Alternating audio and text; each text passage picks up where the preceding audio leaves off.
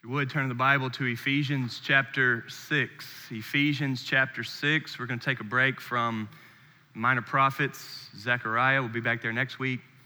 But right now, Ephesians chapter 6. That's one of the letters in the middle of the New Testament. It's before Philippians, after Galatians, that's after Corinthians.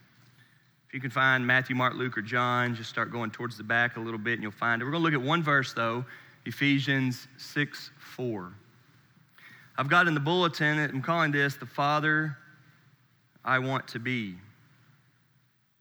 Man, there's a lot that goes into parenting, a lot of hardship, a lot of heaviness, uh, a lot of emotions. I want today to encourage all of you, both moms and dads, and even if you're not a mom or a dad, that you would understand that in society and certainly in the church, that God has made every one of us to be like a parent. We are all to be fatherly and motherly to those around us. So today's message is not at all just for the dads. It's not at all just for the moms and dads. It is for every single one of us. God has designed the church to function in society like a family. We love each other, we're here for each other, we're to build each other up, hold each other accountable, help each other in so many ways. As I try to think about the dad that I am supposed to be, I find myself looking at all the other dads, comparing who does what good and how I can try to be better. I find myself looking back to my dad and how he raised me and learning so much from that. And then ultimately, I find myself looking mostly to God to see how is God to me? What type of a father is he to me? And can I, by his grace and by the power of his spirit, be like that to my kids? There are many factors that drive what I want to be. When I think about what was good for me growing up, it's a lot different the older I get. It's been a while since I've been a kid living at home under my parents. But one thing that I think about a lot is I can remember very, very clearly the times that my dad, with words, has built me up. Parents, listen to me. Adults, listen to me. I can remember like a recorded catalog where we were, what was happening, and the times that my dad built me up. I have a lot of memories. I can remember all the bad days too. But what I remember so clearly is the times he built me up. One time I was 11 years old and pitching in a baseball game for an 11 12 Dixie Youth League and something happened. I don't remember what happened, but there was like a confrontation in the game so that I was on the mound. My dad was the coach, was on the mound, and the umpire had come to the mound. And my dad and the umpire had gotten into an argument on whether I was doing something the right way. And I'll never forget my dad arguing to the umpire that Josh knows what he's doing. Josh knows how to do it. He's not doing it the wrong way, and I can guarantee you that. Now, who knows whether I was right or wrong? I don't remember at all. But man, it felt good to be on the mound to see my dad arguing for me. Remember another time in North Carolina where I grew up, pine needles are a really big thing for yard decorations. I don't know if that's a thing around here. But guys will drive like through the neighborhood with a big flatbed truck with bales of pine needles and they'll just stop by and see if you want some. And my dad loves them, and he'll buy bales of pine needles that have fallen off trees and been gathered up. And so instead of mulch, people will decorate their flower beds with pine needles. Really popular in, in North Carolina. And I remember when the truck pulled up one time when I was there, when I was in college, we went out there to get some, and my dad, of course, hollers at me to carry these bales up to the yard, and he's buying them off the guy off the truck. And uh, I'm thinking it's just some random guy he doesn't know, but he hollers for me to come down there and he says, Man, I want you to meet my boy. And I was in college. And he says, Man, I want you to meet my boy. God's called him to be a preacher. And it was kind of like he thought that was weird, but he also wanted to share it. I've never forgotten that. Then I remember when we got married, and he thought it was the neatest day. He was so proud of me for getting married. I remember that. And then recently, his mom and dad have passed away, and I got asked to go back to Charlotte to do their funeral. And that was hard and that was emotional. And my dad, like most men, um, never really showed emotion my whole life. I've never really seen that. But it was really cool to see him um, hug me and build me up and say things like, Thank you for doing the funeral, you did a nice job, and things like that. And what I'm saying is that I can remember clearly those times where he has built me up.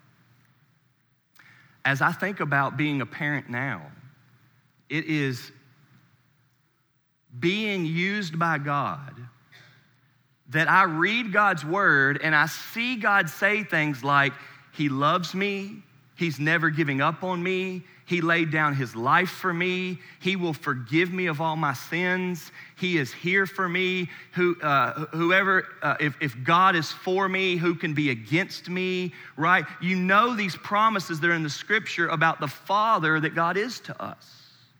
And when I'm able to see in the Bible how God is and then connect that with, man, that's what I felt growing up from my dad, then I'm beginning to get a shape of what I'm supposed to be. In Ephesians chapter 6, the Apostle Paul writes to the church and he addresses the family.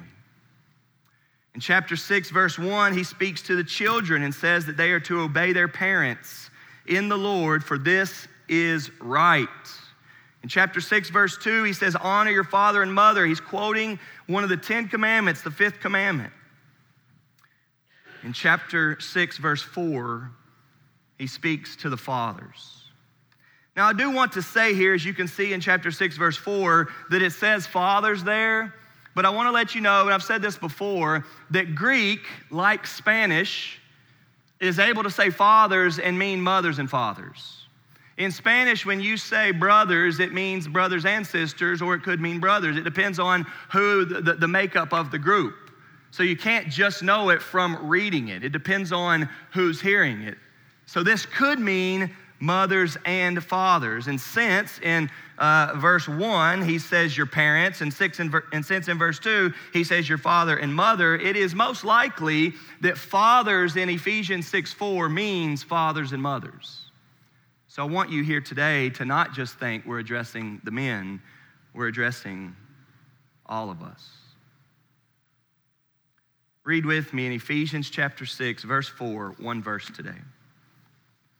Fathers, do not provoke your children to anger, but bring them up in the discipline and instruction of the Lord.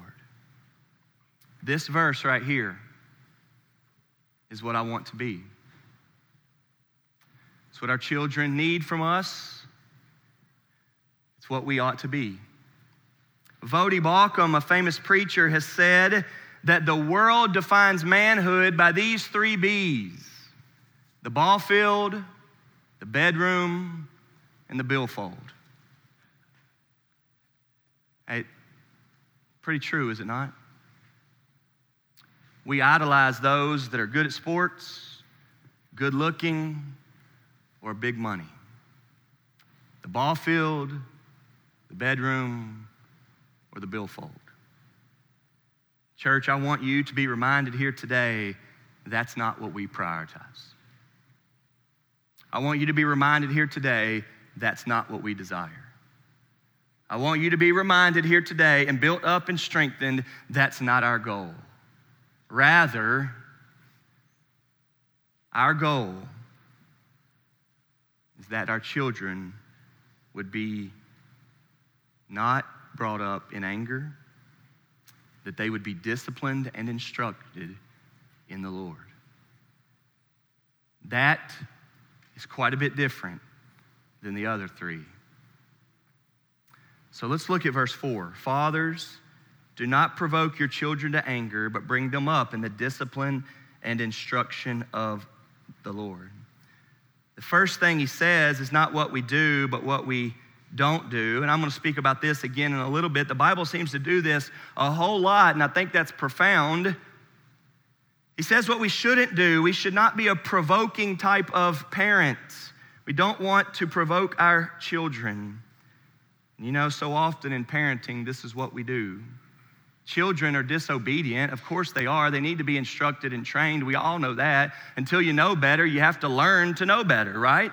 Until you know better, you have to learn to know better. And so, a whole, whole, whole, whole lot of what parenting is, is helping kids to stop doing the wrong things and learn to do the right things, right? Nobody grows up loving Jesus. You have to come to know Jesus. Nobody grows up in the straight and narrow. You have to figure out what the straight and narrow is. You have to be led by the Spirit of God into that. And so, there's going to be a whole lot of correction along the way.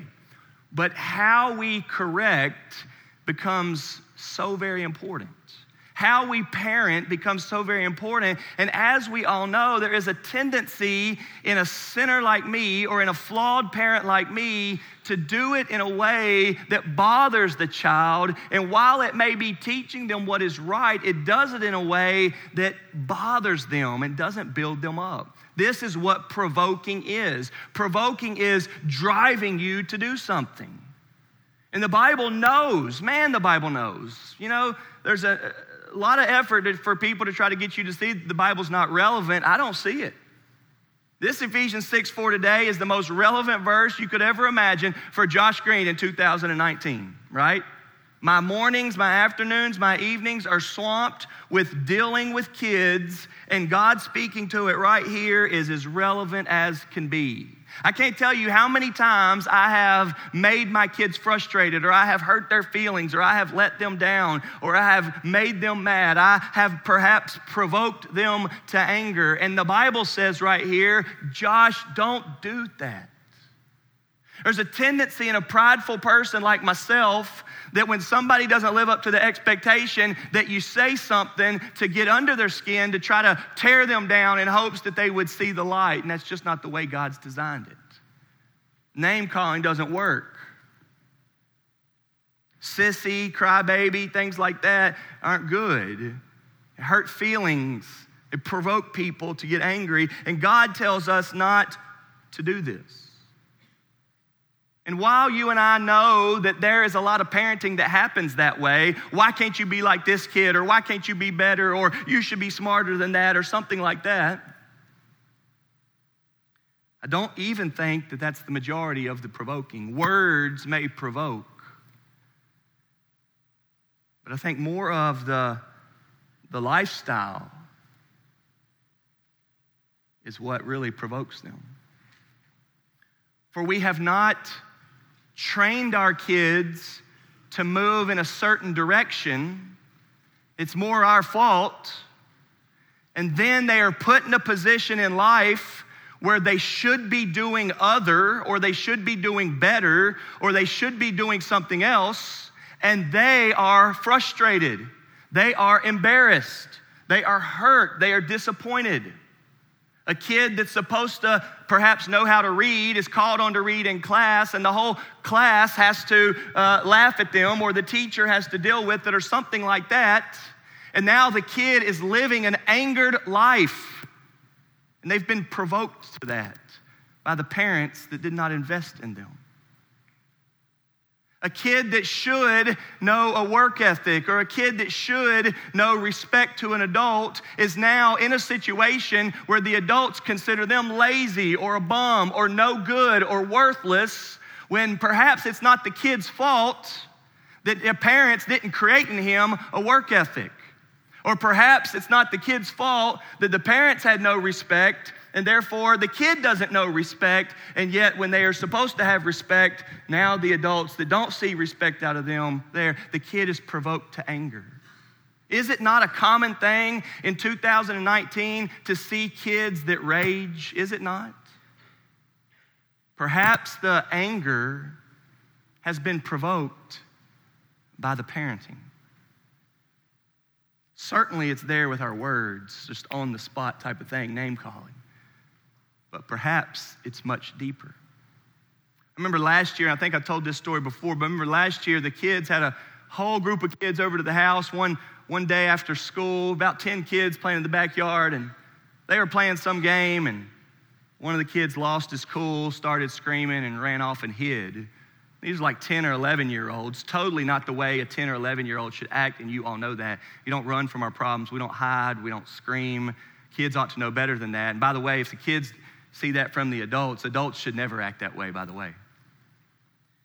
The kid did that around all of his peers, screamed, ran, cried, hid. And one of the other kids was over at our house, said, I'll tell you what, he plays Fortnite. It's a video game. I said, What do you mean he plays Fortnite? He said, This is a fifth grader. He says, Statistics show that kids that play Fortnite are much more likely to rage.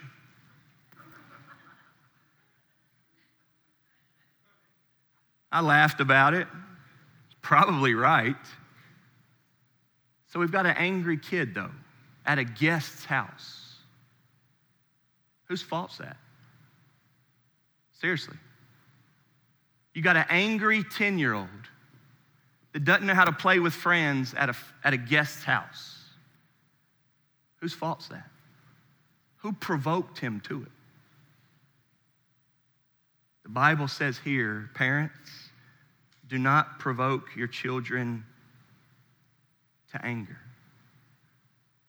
When we belittle kids, we're not putting them in position to be built up to be confident, to be strong, to know that they're loved. And as I think these days about what my life was like and my upbringing, and I'm telling you that all of these scenes come to mind of when my dad built me up. Perhaps what the Bible is wanting us to understand is that it is through nurturing, it is through affirmation, it is through love that God has designed us to grow up. That for we get stronger through the good, helpful, healthy relationship of nurturing. Listen to me. You and I know that in the context of first century Christianity, especially in Ephesus, among pagan cultures, right, of these cultures in the world where there was this domineering male head figure that he was not to be bothered and he bossed people around and the lady was to do what he told them to do and the children were to do what he was supposed to do and kids were to be seen and not heard and when there was that type of uh, chauvinistic masculine authority domineering around listen Paul writes to the church and says, Dads, we don't parent like that. We love our kids. We, de- we lay down our lives for them. We hug them, we build them up, we kiss them, we play with them, we wrestle with them, we're buddy with them, we're teammates with them. We are here for our kids to know that they are loved, loved, loved. There is a Father in heaven that gives us a parable of his wayward, disappointment, inheritance taking, spending, blowing, disappointing son running out and living it up with partying and worldliness and being a huge failure. And when he comes back, the dad is there crying, celebrating, throwing a party, fattened calf, everything, hugging him around the neck, rejoicing. And the Bible wants us to know that there's a whole world of people out there that don't know God and are trying to parent with just authority. And they're missing out because God also parents with love and affection. The next time you see some angry kids, and boy, there are some angry kids these days, I want you to think first what makes them so angry? What makes them so angry? And then I want you to remember Ephesians 6 Fathers, mothers, do not provoke your children to anger. After he says that, he says, But Bring them up. Man, it's a good phrase. Bring them up doesn't allow you and I to say, I did that, right? It doesn't allow us to be able to have a checklist or just have one or two things that we did. It doesn't allow us to be able to say, I, I taught them to read, or I took them to church, or I didn't do this, or I didn't do that. It wants us to think about the long haul, that it's ongoing, that it's a lifetime, that it's at least you know, 16, 18 to 21 years of being involved day in and day out. Many failures, many successes, many parties, many disappointments, many tears, many laughs, many, many, many, many, many, many, many, many experiences in this process of bringing them up. It's not something that happens just in the summer. It's not something that happens just in the elementary days. It's something that is in the family for a lifetime, especially the early years. Bring them up. I like the way it sounds. Bring them up. When you talk about bringing them up, it, it gives you the idea that you're going up.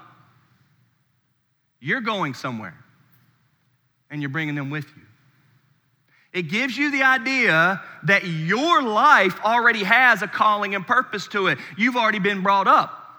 And if mom and dad have already been brought up and they know what they're heading toward or what they're going to or what they're living for, then mom and dad know where they're going. And in short, the answer to that is living for the glory of God. That God is our God, God is our Father, God is our purpose, God is our joy, it's our peace, He's our strength, God is our reward, God is our aim. We live for God. That's direction we're going. That's direction we were going before we got married. It's direction we're going now that we're married. It's the direction we're going whether we have kids or not. And when we have kids, guess what? They get included in the direction we're going. We're bringing them with us. There's not some new agenda in my life. Oh, great. Now I got kids. I better learn to stop cussing and stop smoking. I'll just include them with it. No. My life's going toward God, the Bible wants us to understand. And if God gives children, guess what? I'm bringing them along. We're living for God. I remember one season, wasn't this year. I was coaching baseball at the ball field and boy showed up to practice without his glove. Can you imagine? I said, uh, All right, need to get out there and warm up. That's how you start a practice. You get out there and warm up. I said, You need to get out there and warm up. He said, Oh, I didn't bring a glove. I said, You came to baseball practice without bringing a glove. Remember, don't provoke, right? I said, You came to baseball practice without a glove? He said, Yeah. I said, Do you think you need a glove at baseball practice? He said, Yeah, I need a glove. I said, You think so? He said, Yeah. I said, All right, well, why didn't you bring it? He said, I wasn't thinking. I think sometimes in parent, parenting, we know we're supposed to bring our kids with us to the Lord, but we haven't been thinking about what that looks like. We haven't been thinking about are they with us? Why didn't you bring them with you? Why didn't you bring them with you with all those desires and passions? Why didn't you bring them with you with all that conviction? Why didn't you bring them with you? Do not provoke your children to anger, but bring them up. When he says bring them up, he mentions now two things that we're to bring them up in. They are in this process, they are in this work, they are to be brought up in this life, in this lifestyle, in this activity, in this faith, in this worship. They're to be brought up in it. But as I mentioned earlier, before they are to be brought up in that, or at least before he says that they are to be brought up in that, he does say that we're not to provoke them. And the Bible does this a lot, and I just want to point it out here today that often before we know what we are, we're to also make clear what we're not. Psalm 1 is one of my favorite Psalms. Uh, Psalm 1, verse 3 says, You're to be like a tree. It's an image that I just absolutely love. It's a picture of the blessed man. The blessed man is like a tree planted by streams of water that yields its fruit in its season. Its leaf does not wither, and in all that he does, he prospers. Psalm 1 says that.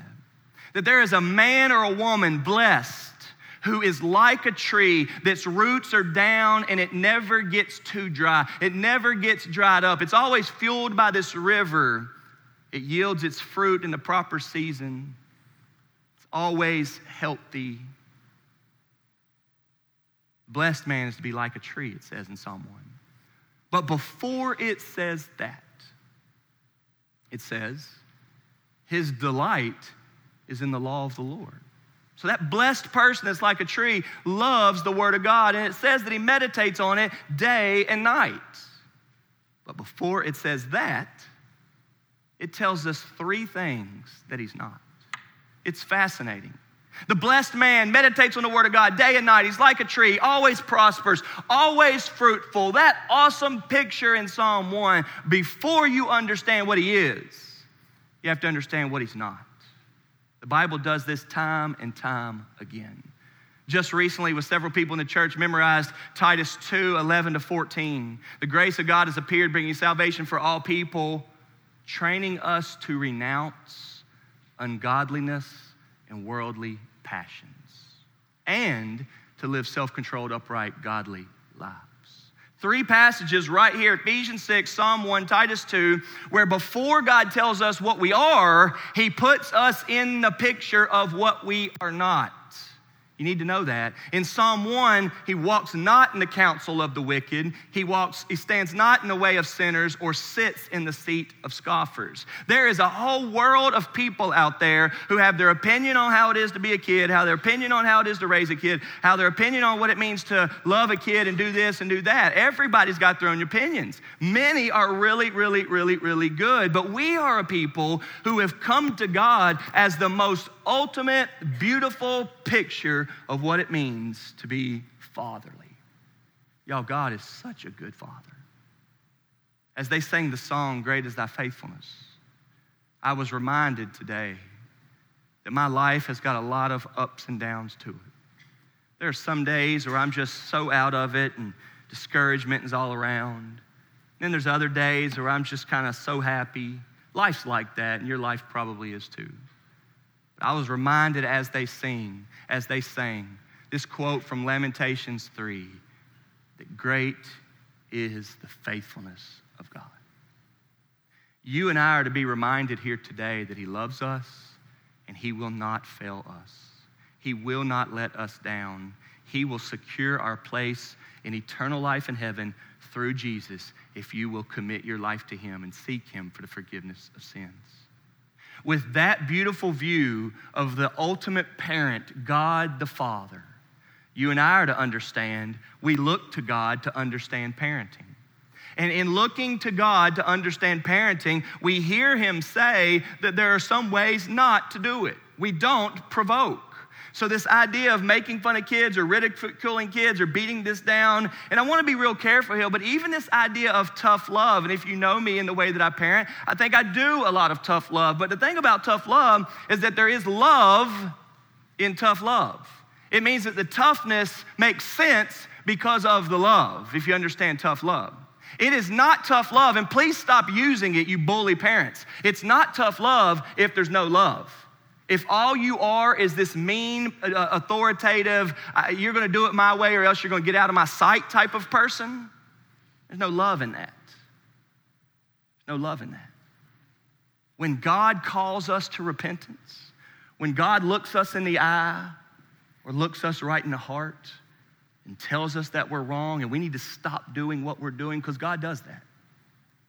When God does that to us, He does that with the most sincere tear in his eye, blood on his hands, death on the cross, empty grave, towel around his waist, feet been washed, there for you, always with you, never giving up. You can't get away from me power. It's a tough conversation that God has when He tells you you need to change, you need to stop, you need to repent and get right. It's a tough conversation when God's doing that in your life. But make no mistake about it, it never comes without true, heartfelt love, sacrificial love. God loves us. He doesn't tough love us into making us be a certain way. So, it's important for us to understand as we hear this phrase, bring them up in the process, that we understand that there is something that we there are things that we do and there are things that we don't do. And before he gets into what we don't before he gets into what we do he mentions another that we don't. We do not provoke children. We don't want our children angry. We want our children peaceful. We want our children thriving. We want our children confident. We want our children resting that God is a father, that their sins are forgiven, that Christ is a Lord. He's a shepherd that will never lead them astray. They can trust Him always. I don't want them frustrated in life. So, fathers, do not provoke your children to anger, but bring them up. And then he gives us two things, and they are the discipline and instruction of the Lord. R.C. Sproul says that discipline is the shaping of the will through training.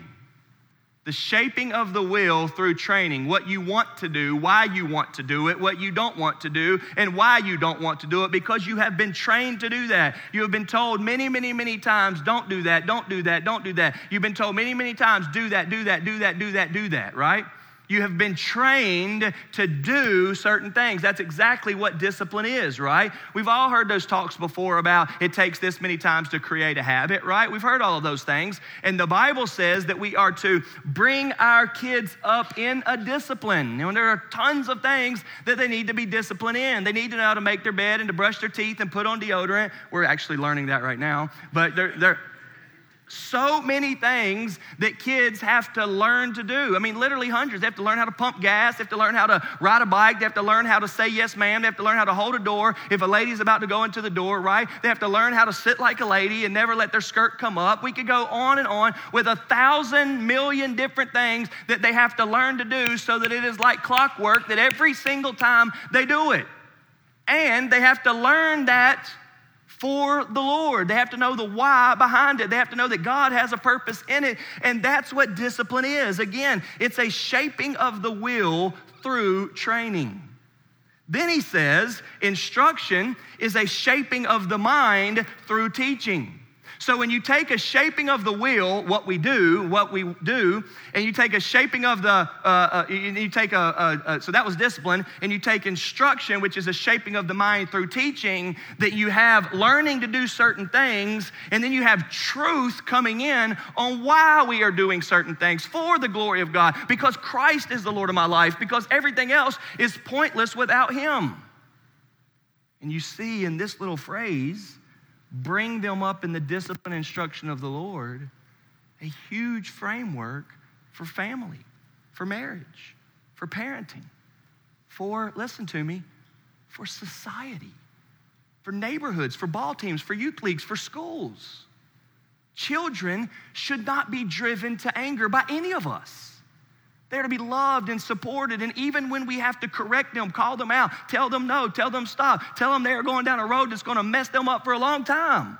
Even when they are stopped from doing things, they have to understand it in love and they have to know why. And it takes a long time. It takes discipline. It takes instruction. It takes teaching. Listen, guys, and I will speak just to the men here. Listen, it takes talking, it takes conversations.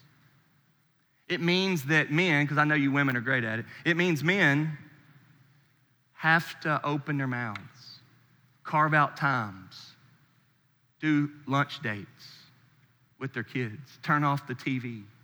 It means there has to be a time when you say, uh, Val, will you take the rest out? Me and JJ are going to have a talk tonight. JJ, sit down right there. For the next half hour, we're going to talk about some big things.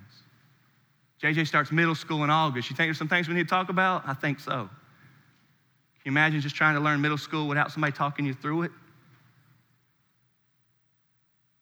One of the first questions we always ask in premarital counseling, we don't talk about sex until towards the end of it, but one of the first questions we ask in premarital counseling is, Where'd you learn about sex from? And like 95% of the time, it's like the bus, the locker room, the track, the playground, the bed, those are the answers we get like all the time. Those are the type of conversations that we need to have. And I know that they're hard conversations, they're awkward. Matter of fact, I know that 95% of us didn't have that conversation in our lives. So we got started. But boy, do we have to start it. And so, if the Bible teaches us to bring them up in this. It's not a one time thing. It's not something that just happens on Sundays. It's not something that happens at all during Sunday school. Again, it is a bringing up. I'm in this process. We've been invited into this by the very, listen, by the very nature of being in an intimate relationship that could produce a child, right? And the very thing that creates a child means we need to understand this. And if by the grace of God He gifts you with a child, and there are children in our presence, right? Whether they're ours, whether they're just neighbors, whether they are nieces and nephews, regardless of what they are, if they're just kids that attend our church, if there are children in our lives, we want them to not be provoked. We want them to be loved. We want them to be brought up, a lifelong process, at least 16, 18, 21 years together of discipline and instruction on what God is like, how good He is for them and how that will satisfy their hearts.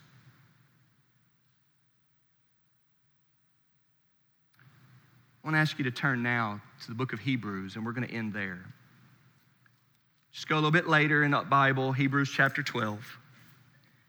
I want you to see that God starts describing this. And we're going to see a lot about it the discipline and instruction. You may have never read this before. I'm, I'm learning more and more that when we really, really teach the Bible in a church, like Bible studies all the time, that there are light bulbs being turned on constantly because we've not really studied the Bible. Hebrews chapter 12. Start reading with me at verse 5.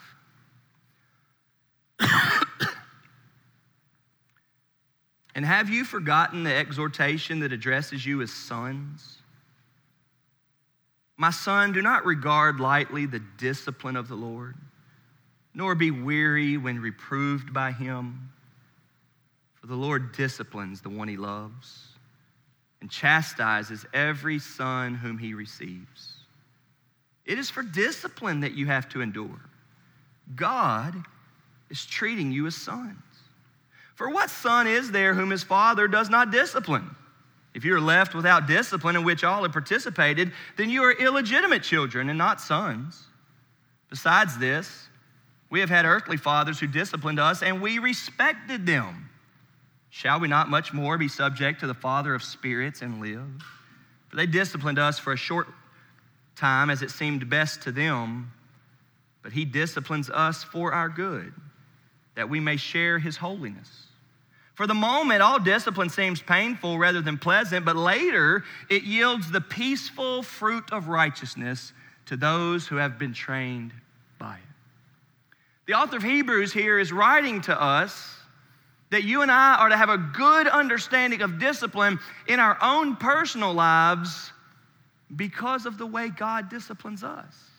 We're able to understand discipline in a family because we've been disciplined by God, and we're able to understand discipline from God in our Christian walk because we've been disciplined by our parents. God wants us to see it both ways. God wants us to understand family because of our relationship with God, and God wants us to understand God because our families. That's a loaded statement, but it's a good one. It means that you and I have to really work hard and try hard and look to God and believe Jesus and strive to walk in His ways if we want to see God's ways of discipline and instruction working for good. In this passage here, let me just point out a few things that discipline does. In verse 6, discipline is a sign of love. You see that? The Lord disciplines the one he loves. If somebody cares about you to help you and call you out and ask you to stop and hey, I'd stop doing that, you know, those type of conversations, that is love. To be indifferent, like I ain't saying anything, is not love. To let people go off the deep end is not love. Discipline is a sign of love. But then look at verse 9. Discipline is also a sign of creating respect. Besides this, we've had earthly fathers who disciplined us and we respected them. It's a given to Paul in society that a good dad that disciplines his kids is creating respect in a relationship. Remember earlier I talked about kids that don't know how to show respect? Perhaps why the respect is lacking? Discipline shows love. Discipline creates respect. Look at verse 10. Discipline is for our good. It's good for us. They disciplined us for a short time as it seemed best to them, but God disciplines us for our good. It's good for us. And then lastly, look at verse 11. Later, it yields the peaceful fruit of righteousness peaceful lives, peaceful hearts from the discipline that God creates. Now, it's hard to take life and connect all of this until we trust Jesus. I remember getting saved when I was 12 years old. That's when I became a Christian. And I remember 13, 14, 15, which is kind of a blur to me. I don't recall much. And I remember at 16, God really started working in me. I started to read my Bible at age 16, and that's when I started attending church and really like wanting to be there. I remember 17, 18, going through high school, striving to live for Jesus. And I remember going to college and feeling like it was time for me to grow up and thinking about what it meant to be a Christian. And I remember then, and I still remember now, and I think about it often, I was struggling, honestly, to put together family, good family, family, godly family. I struggled with that. I struggled with wanting to see why is a good family not enough, and why is a godly family not always a good family? You know what I mean. A lot of times, church families aren't really the strongest families, and a lot of times, godly family or good families aren't believers, but they're really, really strong families. And I wrestled with that. And I was like, what's going on? And then in God's great providence, I moved off and went to college really far away. Weird, weird turn of events on how my life turned out, but I graduated high school in Charlotte, North Carolina, and I went to South Georgia, like the Florida line, to go to a little college there. While I was there for just three semesters, I met a family, the Gibbs family. And at that moment, in that year, God opened up my eyes to a dad that loved his family for the glory of God. I'd never really seen it before all my years in church through high school or whatever, I knew some good dads and I knew some godly men, but I never really seen it all like flowing together. Like, man, this guy reads his Bible, loves his church. This man follows Christ, but he's a, a man in every other way I can think about too. He loves his kids. Man, I remember being in college, if you can imagine. And on a Friday night, them inviting me over to their house to play ping pong in the garage. And the dad on a Friday night was having ping pong tournament with his 17, 18, 21 year old family hanging out. And I'm like, I've never seen this before ever. And on a Saturday night, we'd be over there and he'd order pizza for everybody and we'd watch a ball game. And he was this awesome, awesome man of God. He was dating his wife. I saw him kiss his wife in front of us. And then the Saturday night, he'd say, Listen here, guys, y'all about to go to bed. You ain't staying up all night. We're going to wake up and go to Sunday school. I'll give you all a ride. And my mind just started to be like, oh my goodness. He worked all week, worked hard, strong as can be, tough man, paid the bills, loved his wife, spent time with his kids. I've played full court basketball with this grown man that was like 40 something years old. And my whole life, it began to come together. I'd never seen it before. I saw a man that loved and dated his wife and was with his kids all the time. I saw a man that walked with the Lord. And all of a sudden, the two good worlds of godly man and good man and godly family and good family linked up. And then I started thinking to myself, that's how God is. I hadn't seen many examples of it, but that's how God is. God loves me. God loves us and He's for us, and He pushes us. And he tells us to be joyful and be happy and delight in him. And he tells us that he's not holding a grudge against us. He sent his son to forgive us of our sins. He's never provoking us, he's calming us down. His spirit inside of us gives a peace that the world doesn't understand so that you and I are able with a full identity and assurance, we are able to live our lives. And there's not a peer pressure, there's not a temptation that is stronger than the glory of God inside of us. Yes, the world is hard. Yes, sin is very tempting. Yes, this life is a mess, but the power of God loving us is stronger than everything. It is. And the Bible wants us to understand that the way we understand family and love, and therefore parenting, is what we see in God. God loves us.